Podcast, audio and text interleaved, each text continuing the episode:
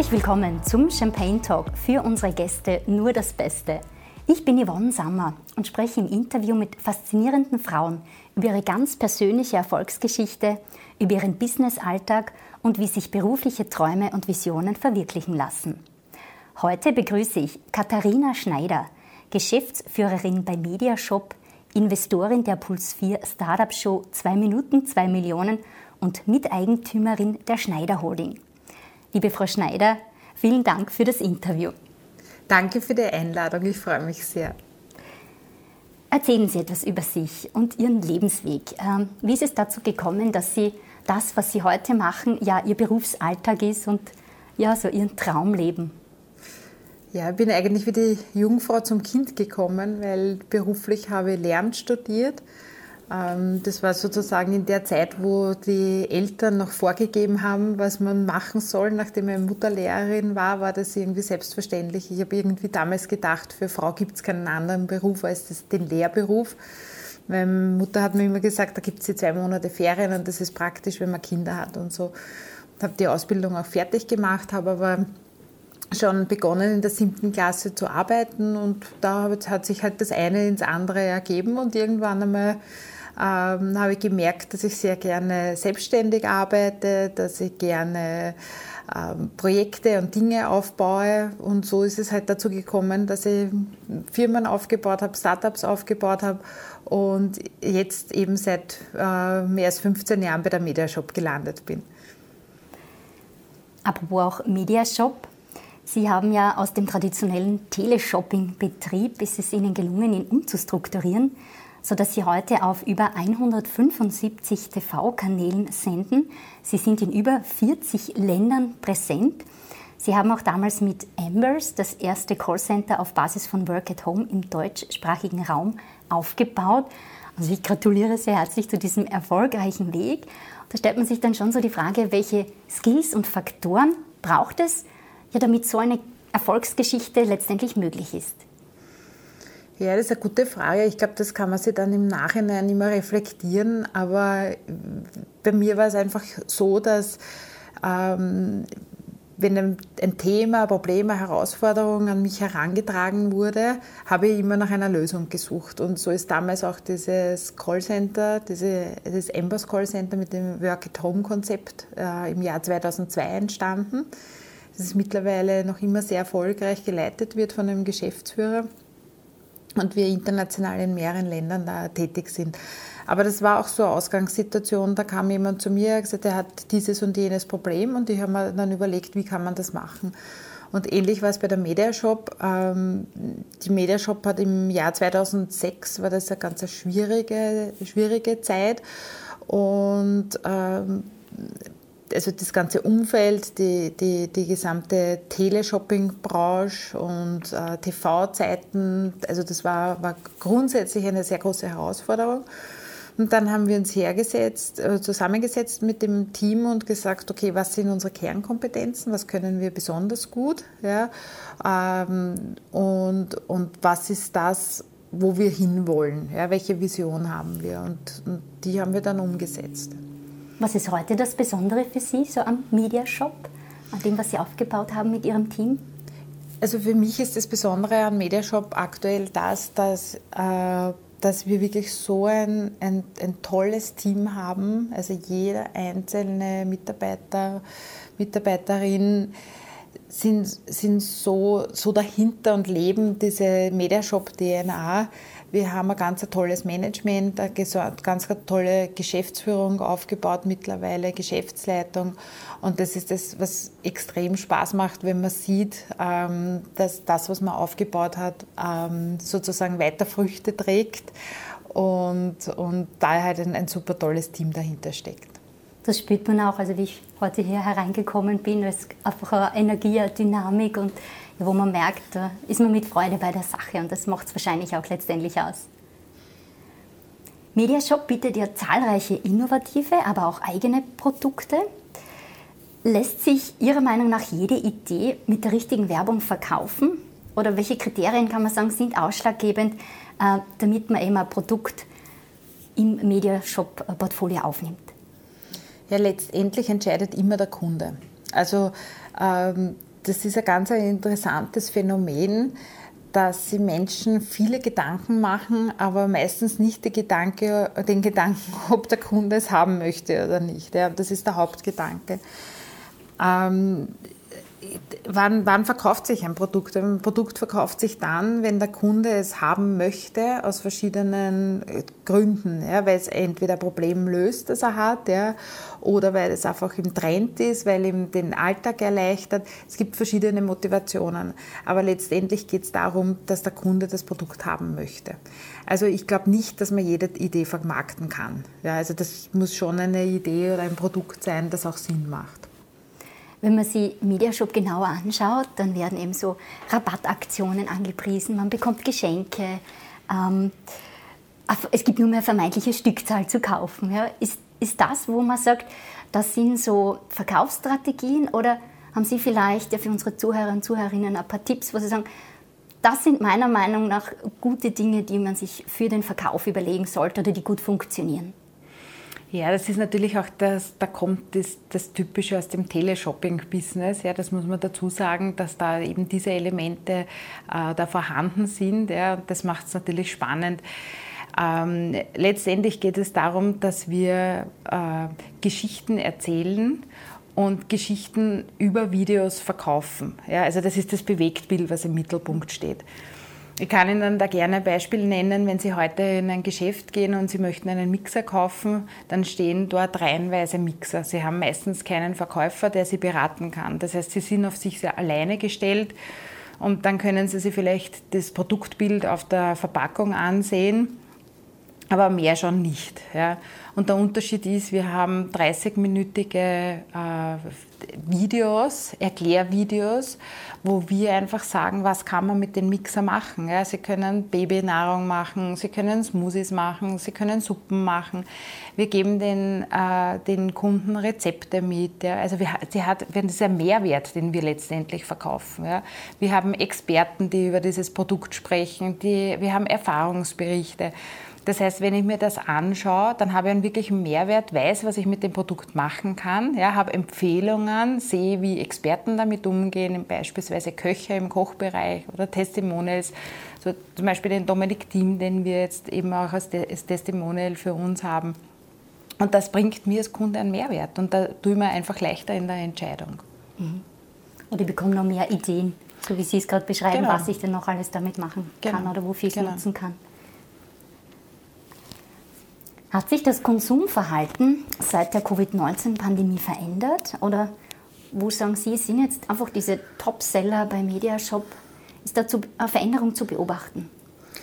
Das Konsumverhalten musste sich ändern, einfach aufgrund der Rahmenbedingungen, weil wenn die Geschäfte zugesperrt haben, dann können die Menschen einfach nicht mehr, mehr einkaufen gehen. Und das trägt einfach dazu bei, dass sich das Konsumverhalten ändert.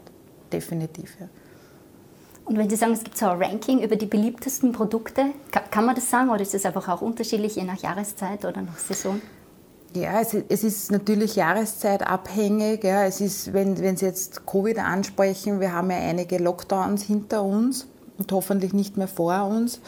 Und da ist es natürlich dann schon auch ein Unterschied, wenn die Menschen zu Hause sitzen, ja, dann werden sie sich irgendwas und sie können nirgends hingehen essen dann werden sie, sie, werden sie investieren oder Produkte kaufen, die zum Beispiel eben für die Küche, wo man selber was kochen kann oder man macht sich sein, sein Heim schön. Mhm. Da hat sich natürlich das Konsumverhalten dementsprechend geändert. Ja. Wo sehen Sie die Zukunft von Mediashop? Wo kann die Reise noch hingehen? Man hat das Gefühl, wow, Sie sind schon am Olymp. Es gibt immer ein, es, es, es gibt immer ein Weiter. Ich glaube, das Wesentliche ist einfach, dass man sich anschaut, wie entwickelt sich das Umfeld. Ja? Und, und dementsprechend bietet man dann sozusagen dementsprechende Leistungen und Produkte an. Ja?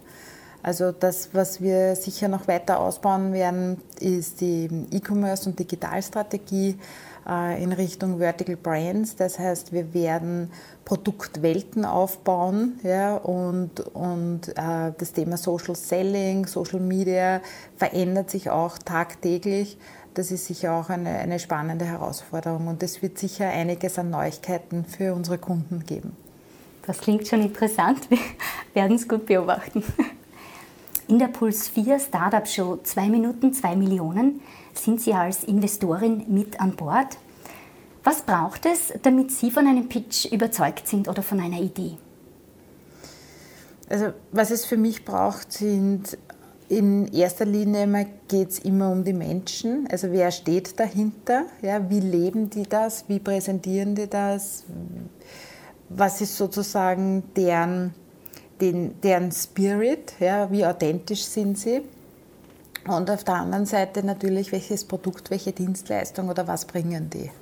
Also bei den Menschen ist es, ist, ist, ist es wesentlich, dass dass es nicht ums Geld geht letztendlich. Ja. Es gibt viele, die machen einfach, äh, sagen, ich gründe jetzt ein Unternehmen, weil ich will reich werden, ich will viel Geld machen. Das geht meistens schief. Die besten oder erfolgreichsten Startups, die, die, die entstehen aus verschiedenen Ideen oder aus Problemen, die man selber hat, wo man dann eine Lösung entwickelt hat. Und ja, letztendlich sind wir wieder dort, wo wir vorher waren. Der Kunde muss es kaufen, egal was es ist. Mhm. Ähm wie schaut es generell aus jetzt? man ist in einer Show, man macht mit. Wie geht das danach weiter, wenn jetzt eben zum Beispiel Sie als Investorin äh, investieren und dabei sind und, und sich eben äh, für die Idee begeistern können? Wie kann man sich das vorstellen? Was passiert dann nach? Ja, also das, das, das, da geht, der nächste Schritt nach der Show ist, dass man einen Termin vereinbart mit, ähm, mit dem Team. Bei uns ist natürlich immer wieder das Produktmanagement-Team dabei. Und man geht dann in die, in die Due Diligence, das heißt auf der einen Seite, wenn man so will, sind das Commercial Due Diligence, wo man sich anschaut, wie der Markt, das Produkt, der Mitbewerb, wie schaut das aus. Und das andere sind dann Financial und Legal Due Diligence, wo man sich anschaut, wie schauen die, die Eckzahlen aus. Wobei natürlich das bei einem Startup sehr, sehr rudimentär und abgespeckt ist. Ja. Aber letztendlich muss man sich trotzdem die Eckpunkte anschauen. Mhm. Und danach wird dann eben entschieden, äh, wie geht man weiter, welche Anteile, welche Prozentsätze.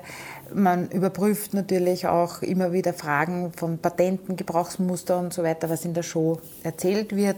Muss man sich dann natürlich noch einmal genau prüfen, weil es kann schon einmal vorkommen, dass das schön geredet wird in der Show. Und das Investment, woher kommt, weil da geht es oft wirklich um sehr hohe Firmenbewertungen oder um auch Investitionen. Ähm, wo kommt dann wirklich das Geld her? Das ist jetzt vielleicht eine ganz simple Frage. Ja, also wir haben als Mediashop, wir haben eine eigene Gesellschaft, die sich nur mit Investments beschäftigt, also die sozusagen die Mediashop Ventures und die investiert dann in, in Startups. Ja. Und das ist einfach, äh, es gibt in Wahrheit äh, kein zu viel oder kein zu wenig, sondern man muss immer schauen, was ist der Wert oder was ist das Potenzial dahinter.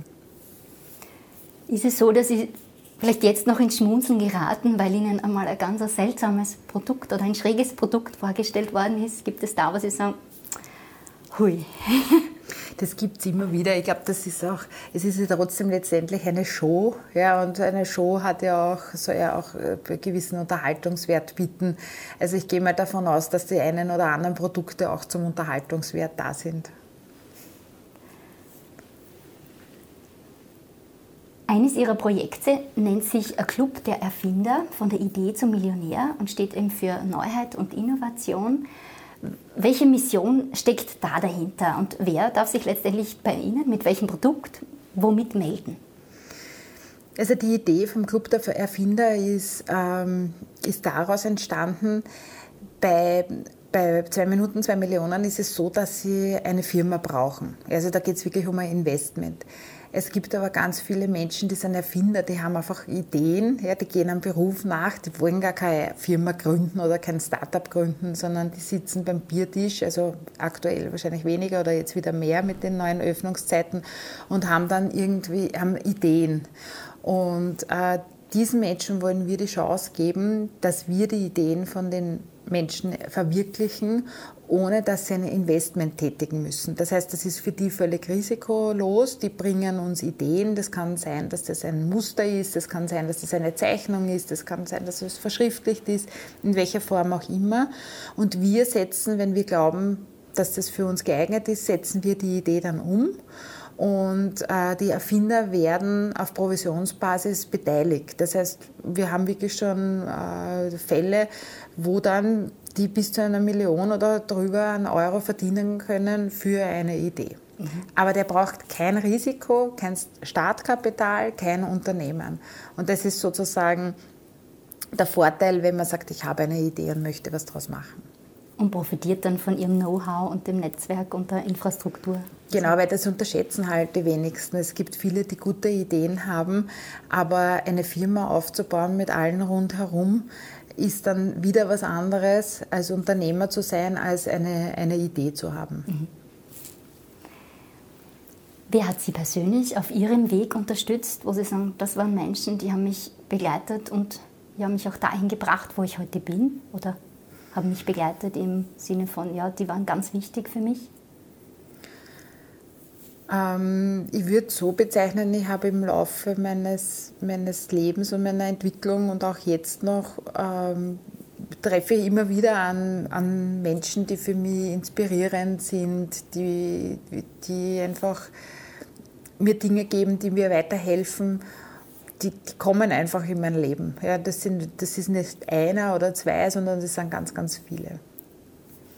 Was raten Sie jungen Frauen, die eben ja, ihren Weg im Business gehen wollen oder die ihre Produkte verkaufen wollen? Haben Sie vielleicht da einen Rat so aus Ihrer Erfahrung heraus?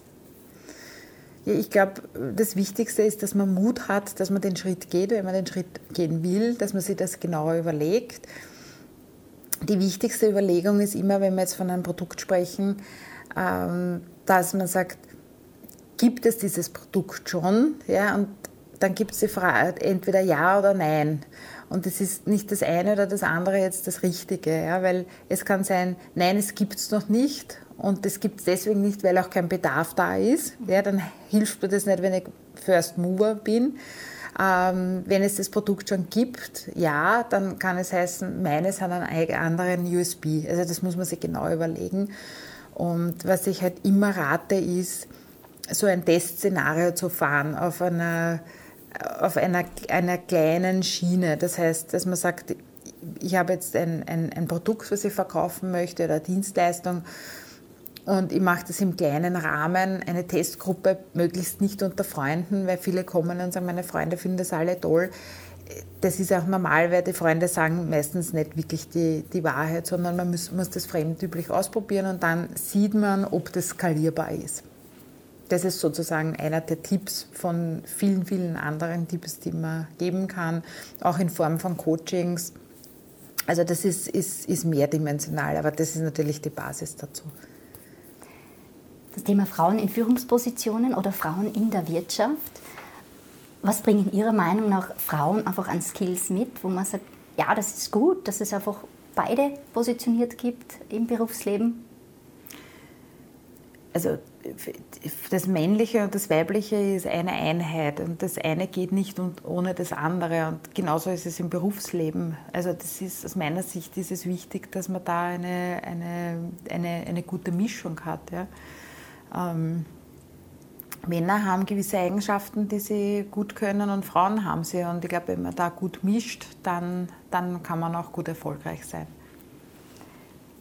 Worauf legen Sie Wert, ähm, wenn Sie jemanden neu einstellen? Also das heißt, wenn man sich bei Ihnen bewirbt, wo ist das, wo Sie sagen, das ist bei uns in der Firma wichtig und das leben wir? Also es geht bei uns sicher ganz stark um die Loyalität.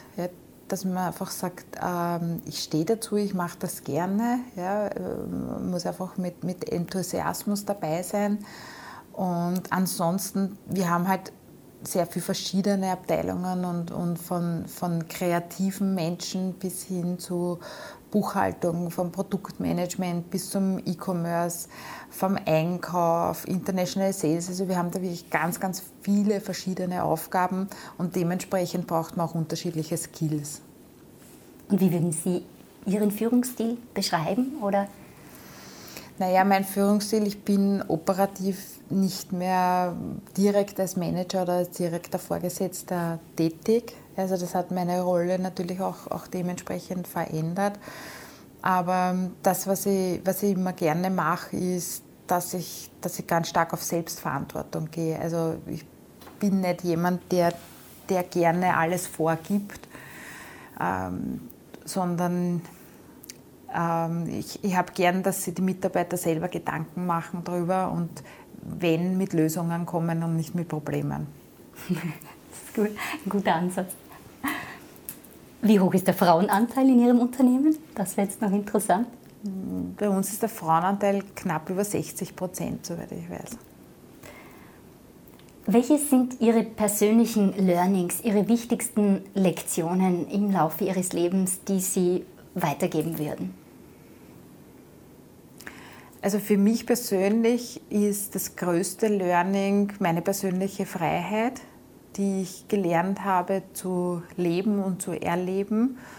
Und, ähm, und dadurch definiere ich auch das, den Begriff Erfolg. Also Erfolg ist für mich jetzt nicht ein monetärer Erfolg, ja, sondern äh, die persönliche Freiheit. Und da geht es einfach darum, ähm, sich selber, über sich selber bestimmen zu können. Also äh, der Meister seines eigenen Lebens zu sein ja, und nicht in, in ein Hamsterrad reinzukommen und von allen möglichen ähm, vom Umfeld und, und links und rechts rum bestimmt wird ja, und dann am Abend ins Bett fällt und sie denkt, was habe ich heute den ganzen Tag gemacht? Eigentlich nichts, was ich selber wollte, dann stehe in der Früh auf und dann mache ich das Gleiche, was ich am Vortag gemacht habe.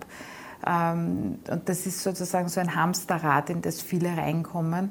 Und das ist sozusagen mein, mein größter Erfolg, mein größtes Learning, dass ich in der Früh aufstehe und selber bestimmen kann, was ich mache und was ich nicht mache würde mir jetzt noch dazu einfallen, wie schaffen Sie es alles unter einen Hut zu bringen? Ja, also ich nehme an, Ihr Terminkalender ist sehr voll. Sie sind sehr gefragt und also so die Bandbreite, die Sie vorhin aufgezählt haben, was es eben bei Ihnen und Ihrer Führung oder im äh, Team in der Firma gibt.